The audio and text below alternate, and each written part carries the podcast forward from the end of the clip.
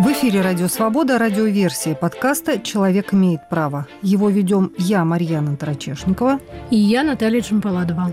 Российские власти заблокировали сайты «Радио Свобода», но мы продолжаем работать. Чтобы обойти блокировки, устанавливайте VPN, скачивайте наше приложение, куда уже встроен VPN, и подписывайтесь на наши страницы в социальных сетях.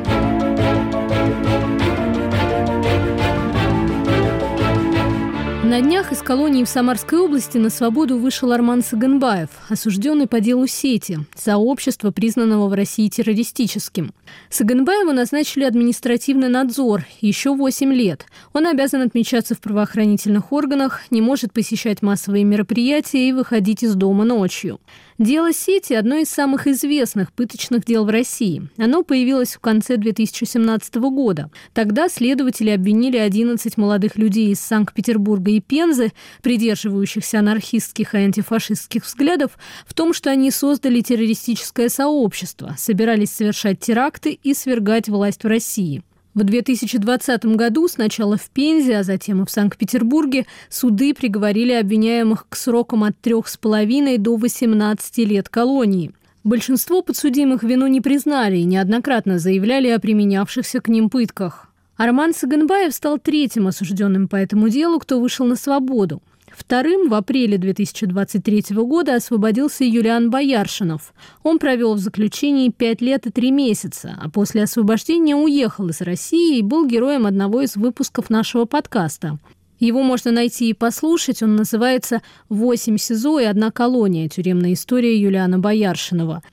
А сегодня мы публикуем разговор с его женой, журналисткой Яной Сахиповой, о том, каково это быть женой политзаключенного, с какими проблемами сталкиваются родственники осужденных и как получается, что приговаривая одного человека, государство наказывает и его близких.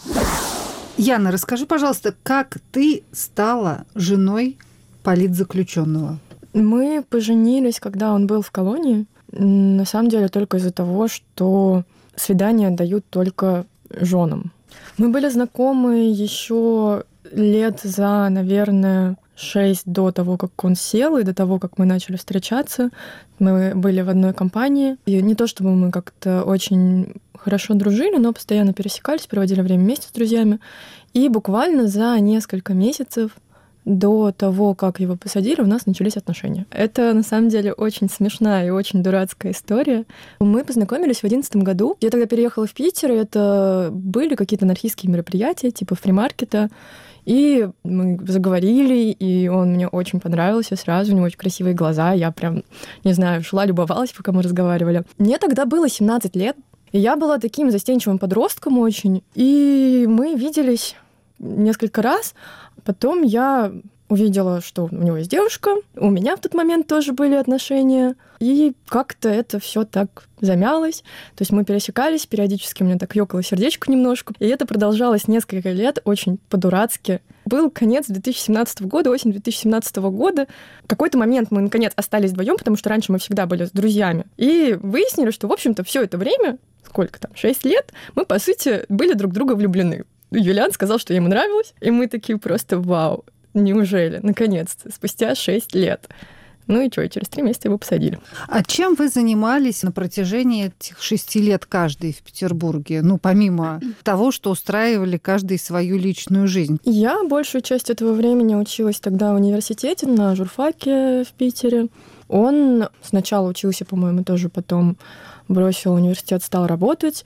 У нас, да, была общая компания, ну как, в широком смысле сначала, наверное, это была анархистская, антифашистская тусовка. Ну, там разные бывали мероприятия, и те же фримаркеты, какие-нибудь лекции, мастер-классы, там анархистские акции протестные. А потом в Питере создали ячейку анархистского самбо-бенда есть э, такая штука, Rhythm of Resistance, называется по всему миру. Это группы анархистов, которые играют на барабанах э, во время протестных акций. Вот, и в Питере такая тоже была, и я и Юлиан в ней оказались, и другие наши друзья. И какой-то период мы очень много времени проводили вместе, в смысле вот одной этой группой. Ну вот, как-то так. Вы начали встречаться как пара за три месяца до того, как Юлиана задержали. Расскажи, пожалуйста, как ты узнала о том, что вот он арестован? Вышло тоже очень по-дурацки. Ну, у меня не самое хорошее было эмоциональное состояние. Был сильный перегруз от всего. Мне очень хотелось оказаться где-то подальше от людей в одиночестве. Я просто очень устала от города, от всего, что вокруг. И я немножко безумно решила поехать одна в Таиланд, в глухую деревню. Это был декабрь и январь, собственно, декабрь 17 январь 18 Его арестовали в конце января 18 когда я была в Таиланде. И это было, конечно, очень жестко. Я тогда работала в ВВД-инфо, и, по-моему, тогда была даже не моя смена. Я увидела в боте, в который нам присылали сообщения о задержаниях, что задержан Юлий Бояршинов. А я не знала его фамилию, его все знали как Юлиана. И буквально там совсем незадолго до этого он мне сказал, что у него имя по паспорту Юлий, но это было настолько непривычно, что я не сопоставила даже сначала, что это он. И тут в чате пишет наша общая подруга, которая тоже работала тогда в ВВД-инфо, ой, это мой друг. И я понимаю, что это он. Я подумала, наверное, это административка, но меня сразу что-то очень напрягло, потому что не было в тот момент никаких акций, протестов. То есть его просто задержали, и все, и никакой информации. И мы пытались выяснить, в чем дело. Я успокаивала себя и подругу, что, ну, наверное, административка, чего бы его вообще задерживали. Через какое-то время выясняется, что уголовка, что ему вменяют хранение пороха. Мне сложно вспоминать, что тогда было, но я это было что-то просто совершенно... Как будто не можешь найти себя в пространстве, просто сползаешь куда-то вниз, и, и, и даже, даже плакать сначала не можешь, а просто сидишь и, не понимаешь, как все это может происходить. А потом несколько дней я просыпалась утром, брала в руки телефон и видела, что у кого-то из моих друзей еще был обыск или кого-то еще пытали. Юлиана задержали первым, по факту случайно, то есть его в терроризме обвинили только через несколько месяцев, но в то же время стали задерживать его остальных, так сказать, подельников. И вот эти все сообщения, они приходили каждый день, мне писали друзья, что а вот ты знаешь, что были обыски, а вот ты знаешь, что там его задержали, его задержали, его пытали. И это было что-то очень страшное. А ты поняла, почему вот эта вся машина, весь этот аппарат наехал на вашу тусовку? Почему это все началось? Тогда я вообще не понимала и довольно долго не понимала. Сейчас уже, да, понятно, сейчас, в принципе, как Юлиан сам говорил в своих показаниях, что да, они тренировались, какой-то боевой подготовки, но они ничего не планировали. Ну, еще тогда выглядело это абсурдно, что, типа, они делали анархическую организацию, чтобы, возможно, то есть их не обвиняли в подготовке взрывов, но что-то у них какие-то, типа, цели были. С того, что рассказывал Юлиан, что, да, у них были тренировки, да, они хотели быть готовы на случай, если в России будет Майдан условный, и что как бы правые завладеют трибуной, грубо говоря, чтобы была какая-то подготовка. Но тогда, конечно, я этого не знала ничего. Я помню, что даже мне кто-то пытался что-то рассказывать, а я говорила, что я не хочу знать, что я вообще не хочу знать никакой лишней информации, по тебе это может самой навредить и другим тоже. А вы были знакомы с пензенскими ребятами? Они входили тоже вот в вашу тусовку или это была какая-то совершенно отдельная история? Что ты сказала, что Юлиана задержали первым? Юлиана задержали первым в Питере, а Пенза случилась еще в 17-м, по-моему, в октябре или в ноябре пензенских задержали. Просто про это все молчали, никто про это не знал. Какие-то там слухи, что-то было, но никто ничего не понимал, и я вообще не связалась сначала никак. Во-первых, еще надо понимать, что то, что я говорю, тусовка, это очень широкое понятие. Одна среда скорее. Анархистская, левая, антифашистская. Многие друг друга знают, но очень многие знают поверхностно. Есть отдельные тусовки какие-то, где кто-то более плотно общается, менее. То есть это не так, что там все вместе тусуются, все друг друга знают.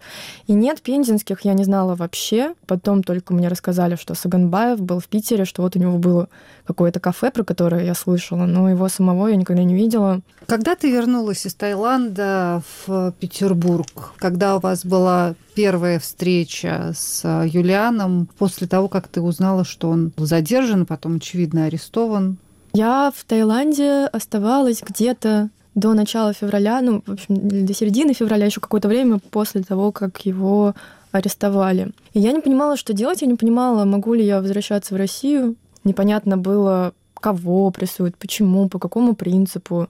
И очень многие знакомые, друзья Юлианы, Игоря уехали из России. Я тогда решила поехать какое-то время побыть в Финляндии, и это было ужасно, на самом деле. Это было худшее решение, потому что там я впала просто в какую-то жуткую депрессию. Наверное, в Финляндии выдержала где-то месяц, потом поняла, что никаких нет предпосылок к тому, что мне что-то в России может угрожать.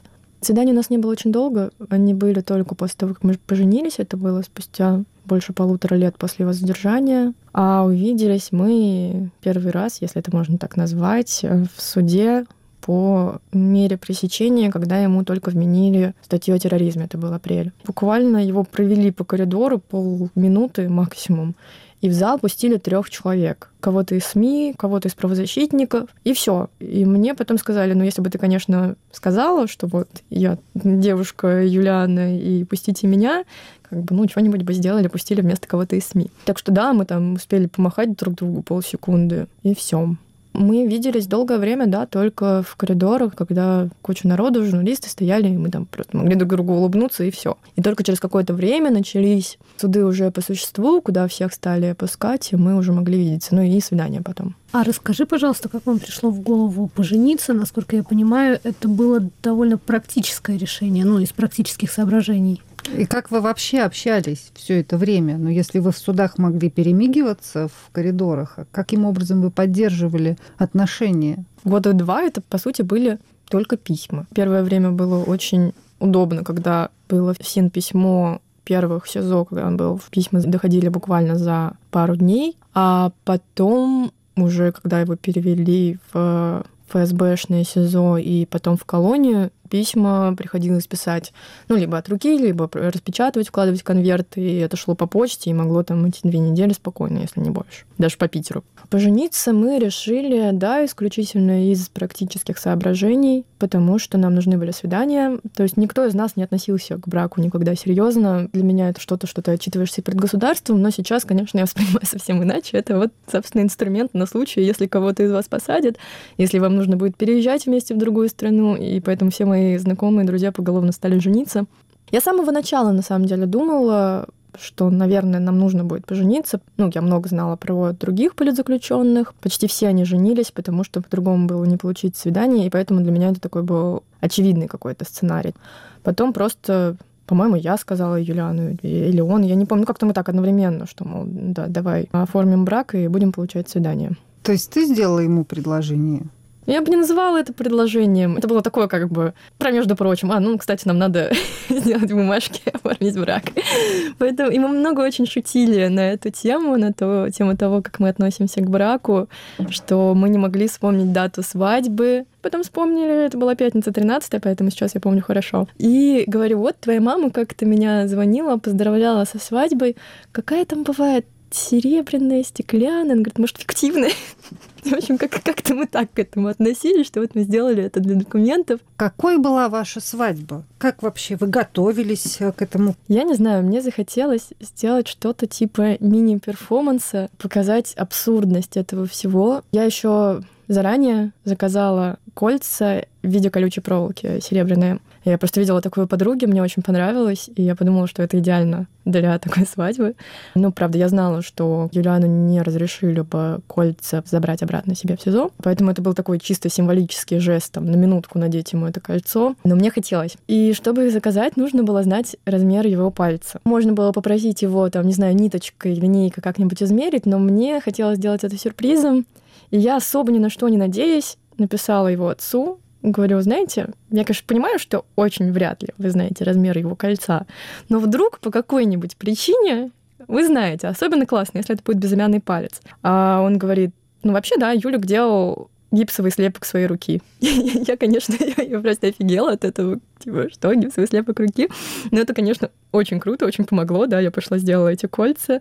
Но, правда, Юлиану все равно оно не налезло на руку почему-то. Он сказал, что, возможно, мы просто волновались, и на самом деле ему бы это кольцо и налезло. С бюрократической точки зрения это было сложно все организовать, свадьбу в СИЗО в смысле? С бюрократической точки зрения это было ужасно. Миллион кругов ада, хождение по всем инстанциям. Проблема в том, что нет никакого понятного алгоритма. Есть какие-то примерные правила, но в целом все отличается от СИЗО к СИЗО, отличается в зависимости от того, на каком этапе рассмотрения дела, в суде, не в суде, у следователя. Сначала я звонила в ЗАГС, они говорили, вот, обращайтесь в суд. Суд говорил, обращайтесь к начальнику СИЗО. Начальник СИЗО говорил, обращайтесь в суд. И вот так они меня футболили друг к другу очень долго. Потом нужно было найти нотариуса. В какой момент нотариус должен поехать в СИЗО, тоже никто не знал.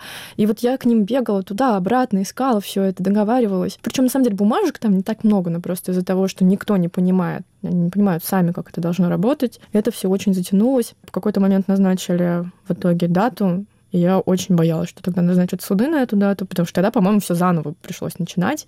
Но, к счастью, нет, все, все нормально прошло. А как это происходило? Где это происходило? В каком помещении? Как тебя пустили в изолятор? Каков был внешний антураж? Это было в СИЗО, в ФСБшном СИЗО в Питере. Ну как, я приехала на такси, забрала регистраторку ЗАГСа, и мы поехали вот с ней в СИЗО, и мне нужно было туда довести. Зашли внутрь, там нас досмотрели, как обычно досматривают, когда идешь на свидание, и увели в э, комнату встреч с адвокатами. Никого не пустили, то есть я пыталась подавать заявления на свидетелей, которых иногда допускают, их не допустили, поэтому друзья остались ждать снаружи. И вот нас привели в э, комнату свиданий с адвокатами. Это такая мрачная комнатка с зелеными стенами жуткими. Там стоял Синовец. Туда пришли две участницы ОНК, общественной наблюдательной комиссии. Это были, в общем-то, наши подруги с Юлианом, поэтому мы с ними договорились, что они придут. Ну и, и регистраторкой. Когда меня завели, Юлиан уже там был, и он просто стоял. На нем не было наручников, его никто не вел, никто не держал. И это уже само по себе было так странно. И меня запускают в эту комнату, и я просто стою такая, не понимаю, я, я вообще могу его обнять, не могу. То есть я на секунду замялась буквально, конечно, сразу пошла его обнимать.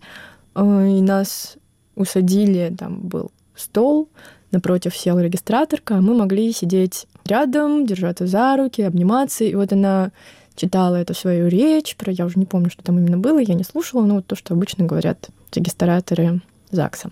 Я читала, и кто-то мне рассказывал про разные, условно, такие тактики, чтобы продлить время, которое вы в этот момент проводите вместе. Что можно там, типа, долго-долго тупить над документом, который тебе дают, и пока ты тупишь, там, пытаешься якобы найти, где поставить подпись, вы хотя бы можете держаться за руки. То есть там настолько каждая секунда дорога, что ты пытаешься хотя бы это сделать. И все, и как бы нас там объявили мужем и женой, и сотрудник СИЗО говорит, ну все, давайте, выходите. Мы такие, нет, подождите, ну, там хотя бы пообниматься, поцеловаться. Он такой, ну, типа, две минутки. То есть ему самому как будто было даже неловко. Пока мы там э, сидели, обнимались, все очень неловко смотрели в потолок, включая него. И вот он такой, ну все, давайте, давайте, давайте, выходите. В какой-то момент все таки да, заставили а, его выйти. А сколько времени в итоге длилось все это? Сколько времени вы провели вместе? Минут 15 максимум. И что было потом? Мне сейчас очень сложно установить хронологию. Свадьба была в августе, а свидание было осенью в какой-то момент, но не сразу. Это было свидание через стекло на час, потому что это СИЗО, и это вот максимум, что там есть. И мы делили с родителями свидание, одно им, одно мне, то есть я видела его раз в месяц. Первое свидание было очень тяжелым. Наверное, все думают, что вот вы увиделись, вы радуетесь. На самом деле нет, мне было очень плохо, потому что ты видишь любимого человека за бронированным стеклом, вы можете говорить только через трубку, у вас есть только час, ты видишь, как его уводят, ты видишь его в этих стенах, и ты ничего не можешь сделать с этим. Юлиан потом тоже писал в письме, что ему было очень тяжело, что после свидания сильно накрывало, потому что вот у вас всего час, и ты уходишь, и все, и вот ты остаешься один. То есть мне хотя бы там было на что отвлечься, а он там один. Он говорил еще, что мол, слышал, что некоторые заключенные отказываются от свиданий вообще, вот как раз из-за такого. Но потом мы уже привыкли к этому, и это действительно стало чем-то радостным. То есть для меня всегда очень стрессовыми были походы в СИЗО в целом, на передачи делать и на свидания, потому что там были очень противные, очень неприятные злые сотрудники, которые на тебя постоянно орали. И само вот это столкновение системы было тяжелым, но свидания уже все-таки стали чем-то приятным.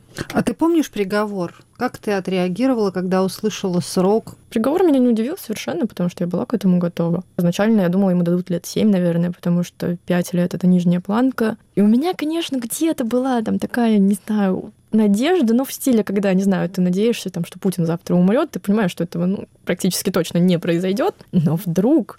И вот что-то такое было, но, конечно, когда я услышала приговор, я подумала, ну нет, нормально. Пять с половиной лет — это почти минимальное. К тому моменту, когда огласили приговор, сколько Юлиану оставалось еще сидеть? Почти три года. Какими были эти три года для тебя? И как менялись за это время ваши взаимоотношения? Ну, они вообще на протяжении всех этих пяти лет менялись. Это вообще очень странный сценарий развития отношений, надо признать, и способ узнавать друг друга, когда вы друг друга знаете, в общем-то, не то чтобы очень хорошо. То есть мы узнавали друг друга через письма по большей части. Я даже не могу это объяснить толком. Письма — это еще такой мультиформатный получался инструмент. Юлиан рисовал, например, комиксы на тему тюрьмы, на тему наших отношений, просто какие-то рисуночки смешные. Делал какие-то гербарии, то есть он там находил травку, которая росла в дворике СИЗО, и просто ее там как-то приклеивал куда-то, там что-то вырезал. Я рисовала растения, которые я купила себе домой,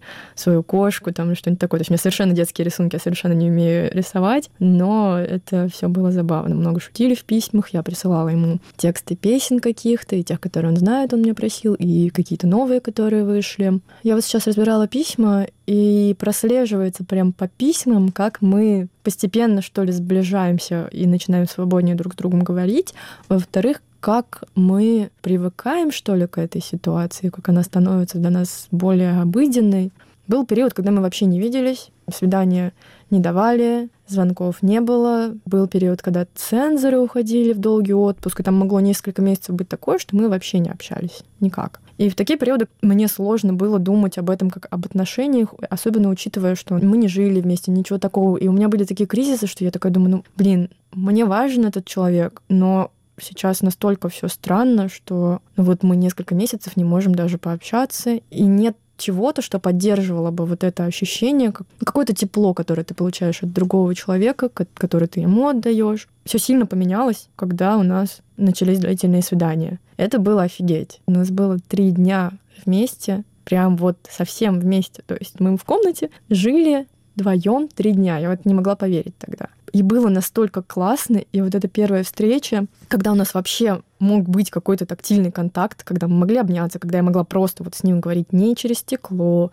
не через решетку в суде, хотя там даже поговорить толком не давали, не в присутствии цензоров, хотя тоже мы были уверены, что нас слушают, но все равно вот он здесь, живой, и это такой классный Юлиан, которого я вот таким люблю, не двухмерный образ, не что-то, что ты пытаешься у себя в голове поддерживать и уже не уверена, что как будто бы уже что человек существует, не знаю, иногда, а вот он и вам с ним так классно, и вот за три дня как будто происходит такое бешеное сближение, и я поняла, что просто, не знаю, мне настолько комфортно с этим человеком, что вот сейчас вообще ничего не страшно. Сейчас у меня был такой прям вот заряд тепла, любви, что я на этом заряде еще долго просуществую, даже если мы не сможем там какое-то время общаться. Следующее свидание, их было всего три у нас получается. И каждое свидание отношения как будто в бешеном каком-то режиме укреплялись, что вот мы за три дня наверстывали, не знаю, год. Такое было ощущение. Ну, может быть, не год, но как-то мы очень сближались. Конечно, не так отношения у людей обычно развиваются. А что было сложнее в самом начале, когда его арестовали, ждать, когда же, наконец, он выйдет? Или зная о том, что вот срок оканчивается там через полгода, через три месяца, через три дня? Вот, наверное, первый год был самым тяжелым. А последние месяцы они были тяжелыми в другом плане, что мне очень много всего нужно было решать. На меня легла просто огромная ответственность за выход, из жизни другого человека после тюрьмы, за его свободу по факту, за то, чтобы организовать ему выезд из России, организовать ему жизнь в другой стране, собрать денег на первое время. Вообще все вот это легло на меня. И это был жуткий стресс. Когда твоему мужу остается полгода сидеть, все такие, о, ну полгода по сравнению там, с пятью с лишним годами, это всего ничего, как здорово, что скоро выйдет. А ты просто уже не можешь, ты лезешь на стенку от того, что у тебя нет сил ни на что у тебя такое перенапряжение, ты пишешь там всем, кому можно, правозащитникам, понять, как бы, что, как выезжать, куда. Ты договариваешься с адвокатами, чтобы они отсрочили административный надзор, ты пишешь людям, которым удалось этот надзор отсрочить, ты ищешь ему жилье в другой стране и так далее, и так далее. И под конец, уже перед его выходом, я была настолько высосана, что я уже просто ничего не чувствовала. И когда я ехала его встречать, в первую очередь у меня были такие прагматичные мысли, что так, вот сейчас, сейчас все это, все, все это закончится, тогда можно будет порадоваться. Так, сейчас вот, вот выезжать, сейчас вот так, сейчас вот денег собрали столько, так надо. И вот, и вот ты постоянно решаешь, решаешь, а что, если не получится выехать? А что, какие-то варианты еще продумывать? И поэтому, да, последний месяц он, наверное, был под тяжестью, но не, не то, что сравнивать можно с первым годом, но это было очень тяжело. Когда Юлия он вышел, это не было как камень с души даже. Камень с души был, когда он вылетел из России, и мы увиделись в другой стране. Вот тогда у меня просто все. Тогда я не могла поверить, я просто ревела весь вечер. Даже не знаю от чего, от радости, от того, что от накопившегося напряжения я щупала просто Юля. Она такая, так, ты точно настоящий, ты точно живой, ты точно здесь, у меня нет галлюцинаций, это реально закончилось все. И мы сидели, смотрели друг на друга. Что, правда? Все, и нам больше ничего не угрожает. И в это было очень сложно, конечно, поверить. Как будто у меня все это время висело на мне какая-то гиря, с которой я должна ходить, и не могу от нее избавиться вообще никак. И тебе нужно делать вид, что этой гири нет. Вот я примерно так пять лет существовала. Все время в твою жизнь это как-то встроено. То есть ты думаешь, так, вот на следующей неделе в среду надо сделать передачу, ага, надо спланировать там вторник так, чтобы успеть все купить. Сегодня среда, Юлиан может позвонить в 7 часов вечера надо, в это время быть не в метро. Вот в момент, когда Юлиан выехал из России, вот меня эту гирю просто отрезали, и все. Ее больше нет, она осталась там где-то валяться в России. Мне, например, очень помогло общение с другими девушками политзаключенных, у которых уже партнеры освободились или еще не освободились. То есть с самого начала я стала общаться с бывшей женой Алексея Полиховича, узника болотного дела Таней. Мы с ней очень подружились, и она прям... И она, и другие девушки очень помогали, рассказывая о своем опыте, рассказывая о том, как не надо по большей части, потому что они, например, очень сильно в это вкладывались, они не давали себе отдыхать, они не давали себе радоваться. И, естественно, выгорали, и большинство из них рассталось еще до выхода их партнеров. И поэтому я все время держала в голове вот это сначала маску на себя, потом на ребенка, и что надо сначала позаботиться о себе. И вот это для меня была такая мантра, что если я не буду заботиться о себе, я не смогу помочь Юлиану. И поэтому, мне кажется, важно об этом еще говорить, чтобы женщины, во-первых, не чувствовали себя в этом одиноко, видели, что другие девушки с этим сталкивались и сталкиваются, и успешно через это проходят. Или не очень успешно, но проходят, что с этим живут, что из этого можно что-то извлекать. И вот этот опыт, я надеюсь, что он как-то кому-то тоже может пригодиться. Журналистка Яна Сахипова была гостьей подкаста «Человек имеет право».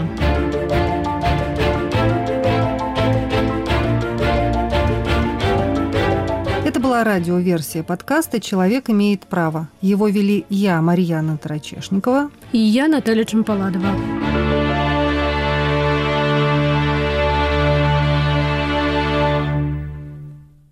Говорит Радио Свобода. Круглосуточный прямой радиоэфир и аудиотека лучших программ и подкастов «Свободы» на YouTube-канале «Радио Свобода Live». Радио «Свобода» на экране твоего монитора, в твоем мобильном и в твоих наушниках. YouTube-канал «Радио Свобода Live». Твой YouTube обретает знакомый голос.